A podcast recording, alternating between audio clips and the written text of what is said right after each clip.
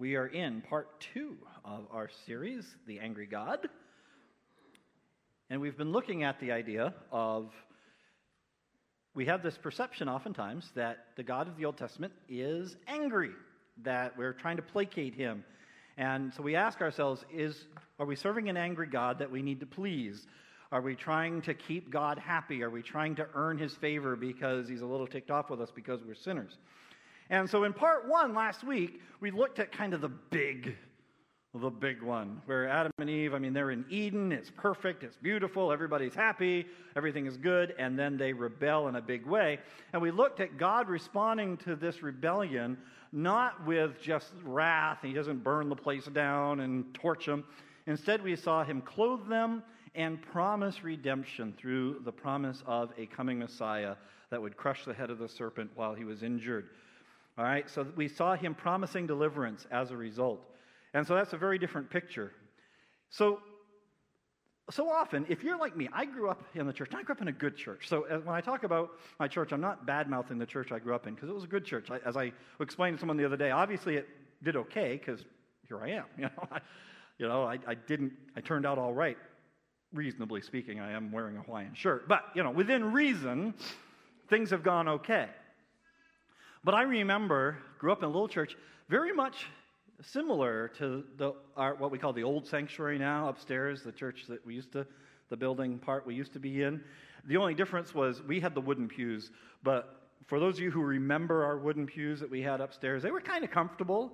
Not comfortable, comfortable, not like what you're sitting in now with lumbar support, but they were, you know, they, they had a bit of a slope to them. They weren't bad, but the, the, the pews that, that the church I grew up in, they were like right angles. It was boom, boom. And so it was, you know, you, you were real spiritual there because you just couldn't get comfortable. You couldn't, there was no, no reclining function. All it was just really, it was the old school thing. And of course, it was, we walked in and it was the sanctuary, the sanctuary, which we still call that the old sanctuary. I have refused to call this the sanctuary. Some of you might slip and do it. If you do it in front of me, I'll re- say, that's the auditorium, thank you. But we had this idea because you're coming into the presence of God. And so on Sunday morning, we came into the presence of God, and it was very almost temple like. And I remember because as a kid, now when a kid moves, because kids, like, they don't always stay stationary, kids move. When a kid moves, it's called running. Okay? You never say, look at those children strolling. All right? Kids have stop and go. So we were kids in the church, and we would go, and oh, you don't go in the sanctuary we would get yelled at. Do not run, you do not run. It, and it was never, don't run because you'll bump into people, which was also probably a danger, but it was, you do not run in the sanctuary. And you had to dress up. Why? Because we are coming into the presence of God, and God wants our best. And so there was this constant, just it wasn't even explicitly taught. It was just part of this was the experience that we get used to of we were coming into the presence of God. And it builds a picture of, okay, so because these Sunday school teachers are mad at me. And these are the teachers who teach me about Jesus. And they're yelling at me, don't run! Sorry. I'll try to stroll. Because we're in the presence of God. And so you get this picture of does God demand a certain kind of presence, a certain kind of approach where we are trying to keep Him happy? So we're going to look at this today with the idea of the perfect sacrifice and a worthy offering. Before we get to the passage that TJ read, we're going to end up there. But before we get there, we need to kind of go back into the Old Testament and look at the teaching that all this is based on. And so turn first to Leviticus chapter 3. And so you're right back Genesis, Exodus, Leviticus, and we're going to we're going to kind of jump through. If you're using the Bible app, most of these are in the Bible app. I didn't put every last one in, um, but most of these are in there. And if you have the printed notes, uh, you'll see them there. You can get a head start. But the first one is in Genesis 3, chapter uh, Genesis 3, verse 6, talking about an offering in Genesis, uh, Leviticus 3, verse 6, it says, But if his offering for a sacrifice of peace offerings to the Lord is from the flock, he shall offer it, male or female, without defect. without defect. It needs to be without defect. Some of your translations will say without blemish. Turn over to Leviticus chapter 22. We'll grab another one of these. Leviticus chapter 22, verse 19. Leviticus 22, 19. Similarly, for you to be accepted, it must be a male without defect from the cattle, the sheep, or the goats. So, for you to be accepted, the sacrifice you're going to give must be without defect. All right? So, this idea that without blemish, it must be perfect, it, it must be without defect, or it's not accepted. So, this is the idea we have of God wants only the best. Now, the next one is just for fun. All right? No extra charge. No extra charge will appear on your bill for this next one. But how many of you have heard of the Passover? How many of you aren't paying attention so you didn't know you could raise your hand? All right. Ah, yeah, You're like, ah, me. Okay, gotcha. the Passover, not the Passover celebration that they used to, they had later. The actual Passover in Egypt, Exodus chapter 12. I was studying for this and I got to this one and my mind exploded. All right. Exodus 12, verse 5. This is the commands for the actual Passover. This is not the celebration of Passover that the Jews then observed every year as part of a feast. This is the in Egypt angel of death Passover. Here's the instructions, verse 5 Your lamb that they're going to sacrifice, put on the doorpost, your lamb shall be an unblemished male, a year old. We're good.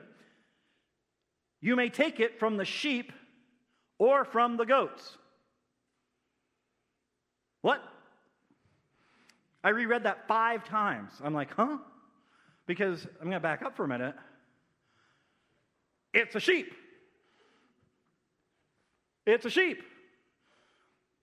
The lamb is a sheep. It says you can take the lamb from the sheep or the goats. Now, I'm not drawing any conclusions from that. I have no theological point. Like I said, there's no charge. But I've always pictured a, that. And I'm reading through these sacrifices. It says you can take the, take the lamb from the sheep or the goats. I'm like, how do you take a lamb from the goats? Apparently, a yearling goat worked too. That just messed up my picture. Again, this has nothing to do with my point. We're just going to wander here and we're going to wander right back out. Don't go home. What did you learn from the sermon today? That the Passover lamb was sometimes a baby goat. I was just like, what? I thought I had a misprint. It was weird. Anyway, moving on. Back to this idea of perfection. Oops, we got to review everything we've done so far. All right. Exodus 12:5. So now, let's look at Genesis 22, because the next part is the idea of sacrifice and why. So we've looked at it. Need, the sacrifice needed to be without blemish. That's what we've gotten so far, without fault.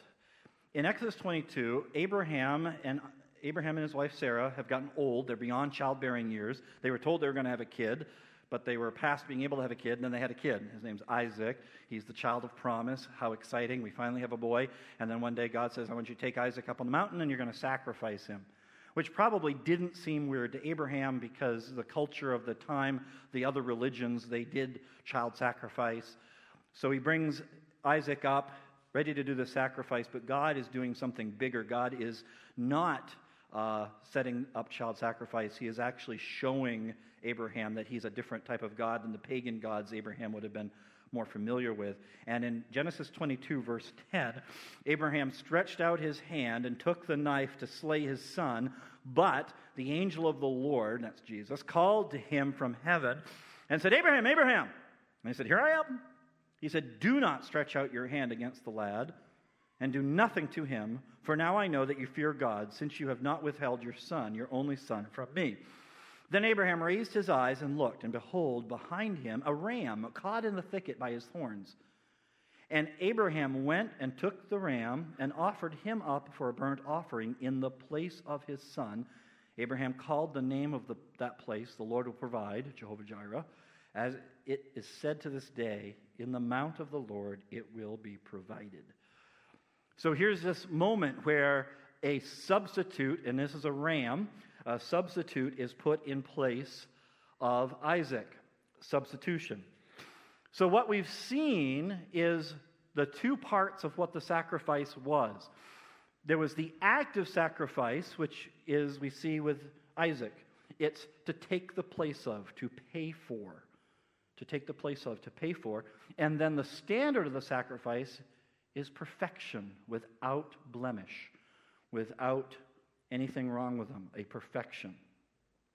Now we need to jump into the New Testament and look at John the Baptist. So as Jesus comes into the picture, John the Baptist is kind of the big name. Jesus is not a big name. Nobody really knows who Jesus is yet, but John the Baptist is a celebrity. A lot of people following John the Baptist, they've been out to hear him and uh, followed his Instagram page and things like that. They've been very invested in John the Baptist. And in John chapter 1, first in verse 29, John the next day saw Jesus coming to him and said, Behold, the Lamb of God who takes away the sin of the world. Then, if you look down at verse 36, a little bit later, the next day, John was standing with two of his disciples, verse 36, and he looked at Jesus as he walked and said, Behold, the Lamb of God. So now we've talked about that you need a lamb without blemish. It takes the place, it pays the sacrifice. Now Jesus is called the Lamb. And finally, the last one until later, First Peter, so way in the back, near heading near Revelation. First Peter 1, 18 and 19 takes this idea of Jesus as the Lamb and it completes this connection 1 uh, Peter 1:18 knowing that you were not redeemed with perishable things like silver or gold from your futile way of life inherited from your forefathers but with precious blood as of a lamb unblemished and spotless the blood of Christ. So John identifies Jesus as the lamb and 1 Peter mentions that he is the lamb spotless and unblemished. All right. We've dug a lot here. So, what do we see so far? Jesus is the Lamb, First Peter, the Lamb unblemished. Does this point to God demanding our best presented to Him, especially at church? So, these are the, this is the verses it's based on that God demands a, a perfect sacrifice. God demands the best. The, the sacrificial system was based on you bring the best to God. So, is that what God is demanding of us? That we present our best to Him, especially at church. Now we turn where TJ read for us in Hebrews chapter 10, where the writer of Hebrews is going to put all this together for us. So, Hebrews chapter 10, and the first thing he says, verse 1 through 4 For the law, since it has only since it has only a shadow of the things to come, and not the very form of things, can never, by the same sacrifices which they offer continually, year by year, make perfect those who draw near. Otherwise, they would not have ceased to be offered, because the worship would they not have ceased to be offered because the worshippers, having once been cleansed, would no longer have a consciousness of sins. But in those sacrifices, there's a reminder of sins year by year, for it is impossible for the blood of bulls and goats to take away sins. And so we get to Hebrews, and it talks about this sacrifice, and it says the sacrifice is useless for the point of sins. Huh? Because many times we have this idea that until Jesus came, the way you dealt with your sin was through the sacrifice, because it was ordered. Now, it was ordered. Were they supposed to offer sacrifices? Yes. But it says, does it deal with sins? It says, no, it's impossible. They're useless. But there's some other hints in the text that tell us it says this, this, is a shadow of later things. Now, I have a shadow. I stand right here. There's my shadow. You can't really see it, but it's right here on the stage. That's my shadow. Now, what is a shadow? It looks like me a little bit. I mean, the angle's weird, so it's shorter than I am, which is not very tall. But my shadow resembles me, but it is not me. It doesn't have any substance. It's it's, you could say it's a reflection of me, but it's actually the, the lack of reflection. But it's a picture of me, but it's not me. I can't do anything with my shadow. My shadow cannot accomplish anything. I'm not going to knock things over with my shadow. Why? It has no substance. And he says, and that's the law. It's a shadow. A shadow of things that are come later. It's not the real thing. And then a couple of very startling statements in verse 6 and verse 8. Verse 6 In whole burnt offerings and sacrifices for sin, you have taken no pleasure. Verse 8, after saying above, sacrifices and offerings and whole burnt offerings and sacrifices for sin, you have not desired, nor you nor have you taken pleasure in them, which are offered according to the law. He says he takes no pleasure in them and they're not desired. You say, well, wait a minute, didn't he ask for them? He did. Well, why would God ask for, demand a sacrifice if he didn't desire it and if he doesn't find it pleasing?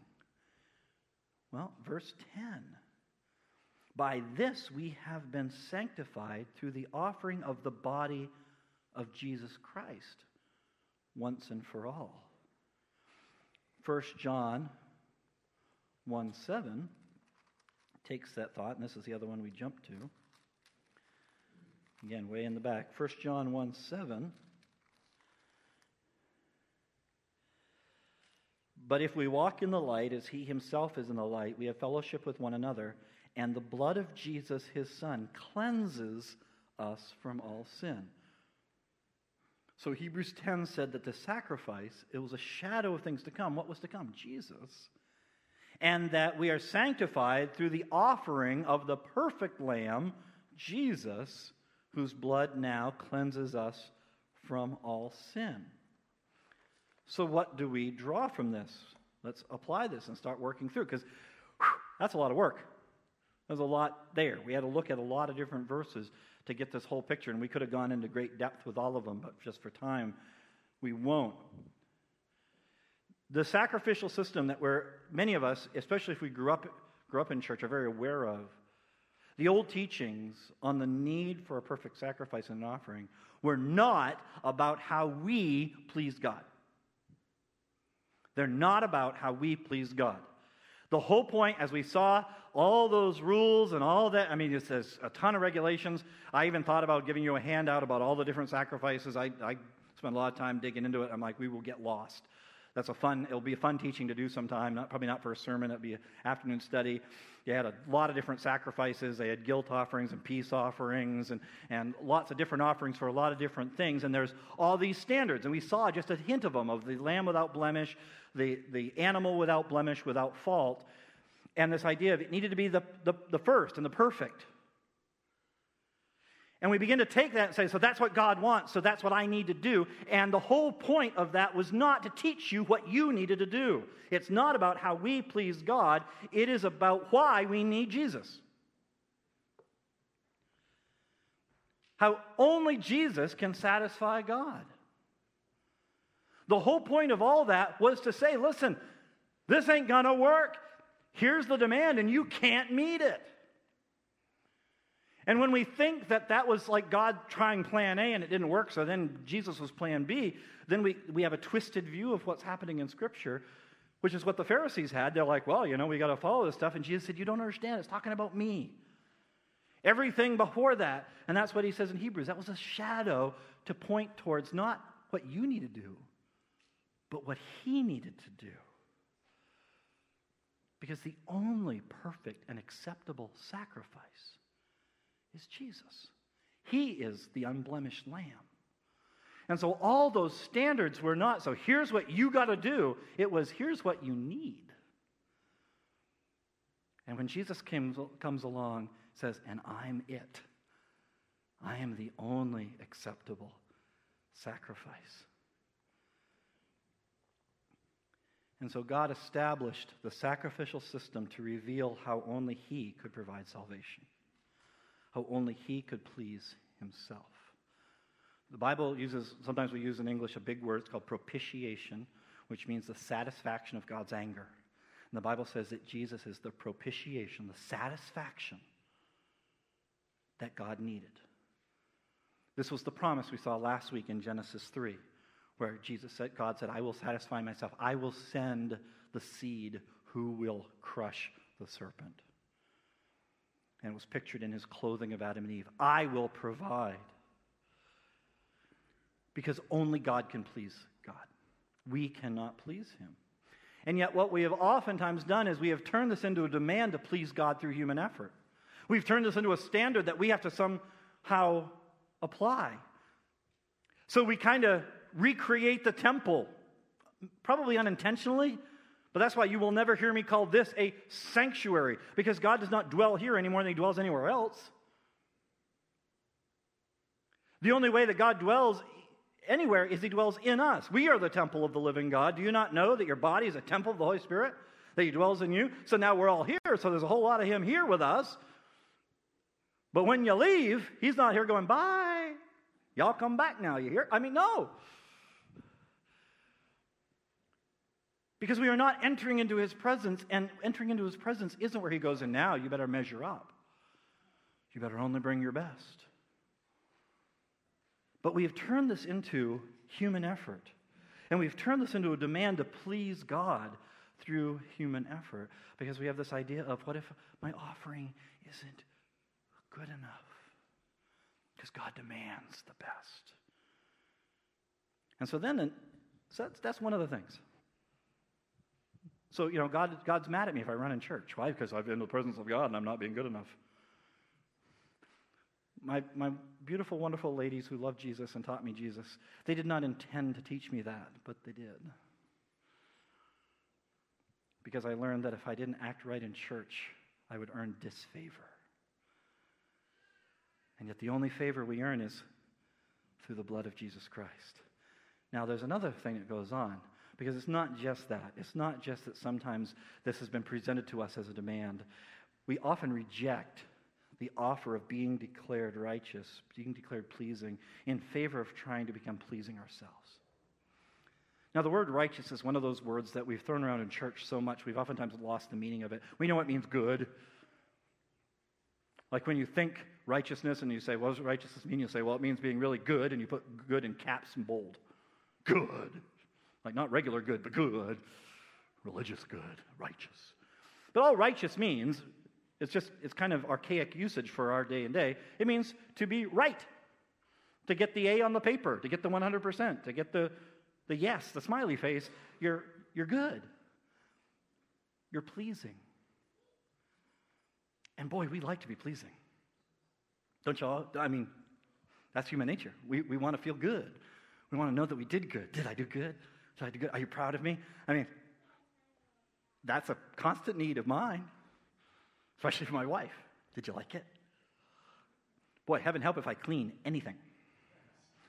She can clean all day. I clean one thing. I'm like, honey, look, I cleaned it.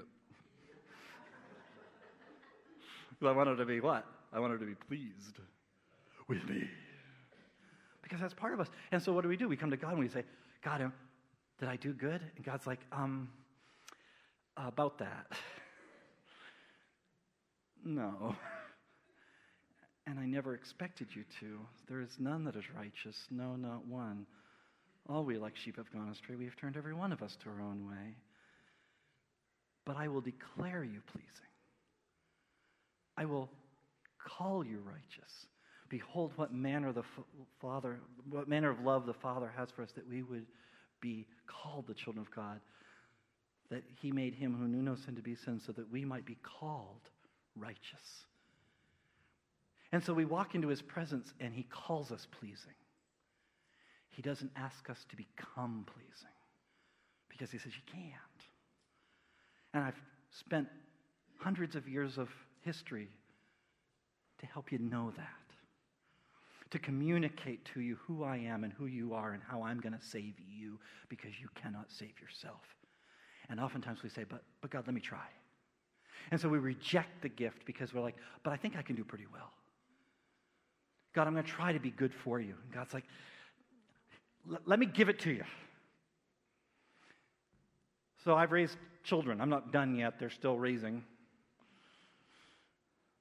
If you've ever raised children or taken care of a child, you don't have to raise them yourself. If you borrowed one, got loaned one, found one, cabbage patch, whatever, and when they just get old enough that they can start to clothe themselves but can't,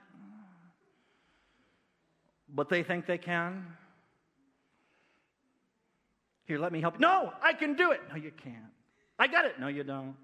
I, will I'll be done in a minute. No, we're here for an hour, dude. Never gonna, those buttons are no, no, honey. Just let me. I can do it. No, you can't. Why? I can do it myself. I can. Would that you could, but you can't. So please, we got to get in the car and you need to wear this. It's hard because because I can, and that's us. Because God's like, here, let me buy. I got it, God. I, I got. Just give me, a, just give me a second. God's like, no, you don't got it, and you're not. You're not gonna get it. And that is the biggest reason why we resist. Because we want to become pleasing. But here's the outcome. One of two things will tend to happen. You'll either delude yourself into thinking you made it, at least close enough. Well, I, you know, I, am pretty good. I know I'm not perfect, but I'm, I'm pretty good. I'm doing pretty good. I'm doing a pretty good job. You know, probably not. That was Paul, most of the Pharisees. Paul, te- he says, Man, back when I was a Pharisee, I was awesome. I was really good. He goes, As far as Pharisee goes, A plus. I nailed it all. I was awesome. He goes, And then something happened, and I found out that I wasn't. And so the first thing that will happen is if you think you can do it yourself, you'll think you did. At least close enough. And there's a lot of people, sometimes right in the church, who are like, well, you know, I mean, I know I need Jesus' help, but I'm, I'm not that bad myself. And she's like, yeah, you are. That's why one of the phrases I try to stay away from, what sometimes we say is, well, you know, Jesus had to come because we couldn't be good enough on our own. And that sounds so right. You know, we couldn't be good enough. But not being good enough sounds like you did make it some way. Like, oh, you know, I hit a good 50%, 80%, maybe, you know, and then Jesus tapped me off. And Jesus like, no, actually, this wasn't a case of you not being good enough. You're not good at all. you weren't sort of good, and I helped you out. You know, I got you the rest of the way. You contributed nothing. Paul said, I have no righteousness of my own. I have no righteousness of mine. He goes, My righteousness is filthy rags. It's not righteous. What I call righteousness doesn't count. Jesus said, I'm the vine, you're the branches. Without me, you can do not as much. No, he said, without me, you can do nothing. And so then that leads to sometimes what happens on the other side is sometimes you do try and you fail, but you keep trying and eventually you give up because it's hopeless and you're burned out. There's been that sin that you know you shouldn't do, but you keep doing it. That sin issue that you've struggled with and you just can't seem to find full victory in it. And you're like, well, I'm going to stop. I'm going to stop. I'm going to beat this. I'm going to beat this. I got to stop being that way. I got to stop. And you just try and you're trying to be good enough and you never quite make it. And after a while, you're just like, I'm so tired. I'm so sick of it. I'll never do it. And you quit and you walk away. And I know people who have done this. They walked right away. Why would you walk away? It's too hard. God is too unreasonable. He wants too much.